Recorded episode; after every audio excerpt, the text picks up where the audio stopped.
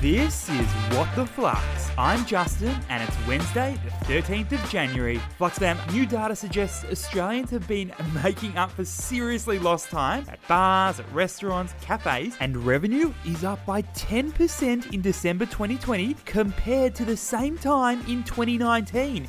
Today, we're revisiting the best stories from 2020 about the tech industry. These are the companies that own the majority of your attention every single day. That'd be Facebook, Instagram, WhatsApp, TikTok, Google, YouTube, Snapchat, the list goes on. So let's hear a few of the best stories in the tech industry from 2020. For our first story, Let's do it. TikTok could soon be making big changes as it faces criticism from politicians over links to its Chinese owner and the Chinese government. This is juicy. So, what's going on here with TikTok? Mm-hmm. Some context, my friend. TikTok has pretty much been the only China based social media app Mm-hmm. to make it big, like really big, outside of China. In Australia, it has over 1.6 million users. And whether it's the Catherine Andrewsko Marie enactment, or people doing the Vegemite challenge. Aussies are absolutely loving it. Mhm. And speaking of Australia, politicians both here and around the world have been calling for more scrutiny on TikTok. Mm-hmm. And why is that? well, it's largely because of its connection to China. And the concerns around the potential usage of the Mm. data. So, what's the key learning here? like all tech slash data businesses, TikTok is incentivized to collect a heap of data to make their app better. More data means better algorithms to give users tailored content. It means better understanding of what's working in the app. And it means more targeted ads based on the user's behaviors. But this information could also be of value to the Chinese Ooh. government. Which has the ability to compel Chinese businesses to share information with them. Scary stuff. The most serious response we've seen so far is from India. Where TikTok has been banned. So, to sort this out, the company that owns TikTok ByteDance. is considering establishing a new headquarters outside of China just so they can distance themselves from China even more. Uh-huh. Mm-hmm. but will this be enough before other countries take action against TikTok? Mm.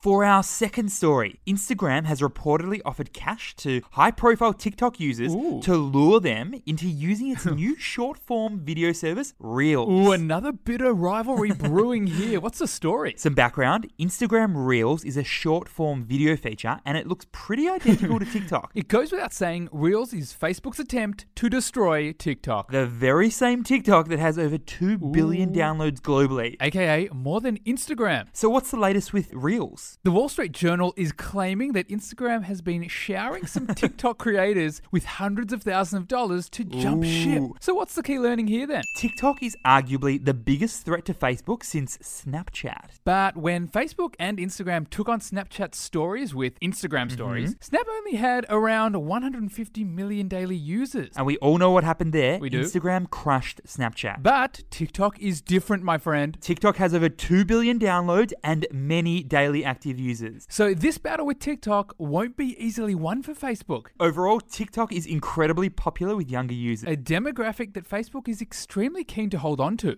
For our third and final story, Google and Facebook will be forced to pay for the news content they use from media companies under a new world first law here in Australia. Wowie, world first. We invented the Wi Fi and now a media bargaining code. Tell me more. Well, the government's new code has been designed to level the playing field between big tech and Australian media companies. It essentially urges Google and Facebook to pay for Australian news content that appears on the Facebook news feeds or the Google searches. Now, here's the 411. For every $100 of online advertising that is spent, Yeah.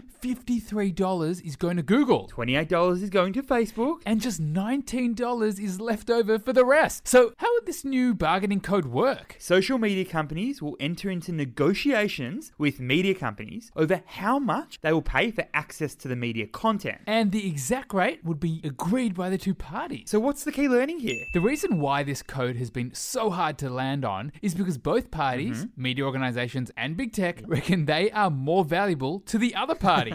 Google and Facebook push a lot of users and a lot of eyeballs to Aussie media companies' websites, which is super valuable. but media outlets reckon that Google and Facebook are using their content to attract and retain users on their platforms. And they reckon big tech is part of the reason why over 200 news organisations in Australia have shut down since Ooh. January 2019. Flux fam, we hope you enjoyed the tech industry recap edition of What the Flux. 2020 was a massive year for the retail industry, so tune in tomorrow for the best three stories from 2020 about retail.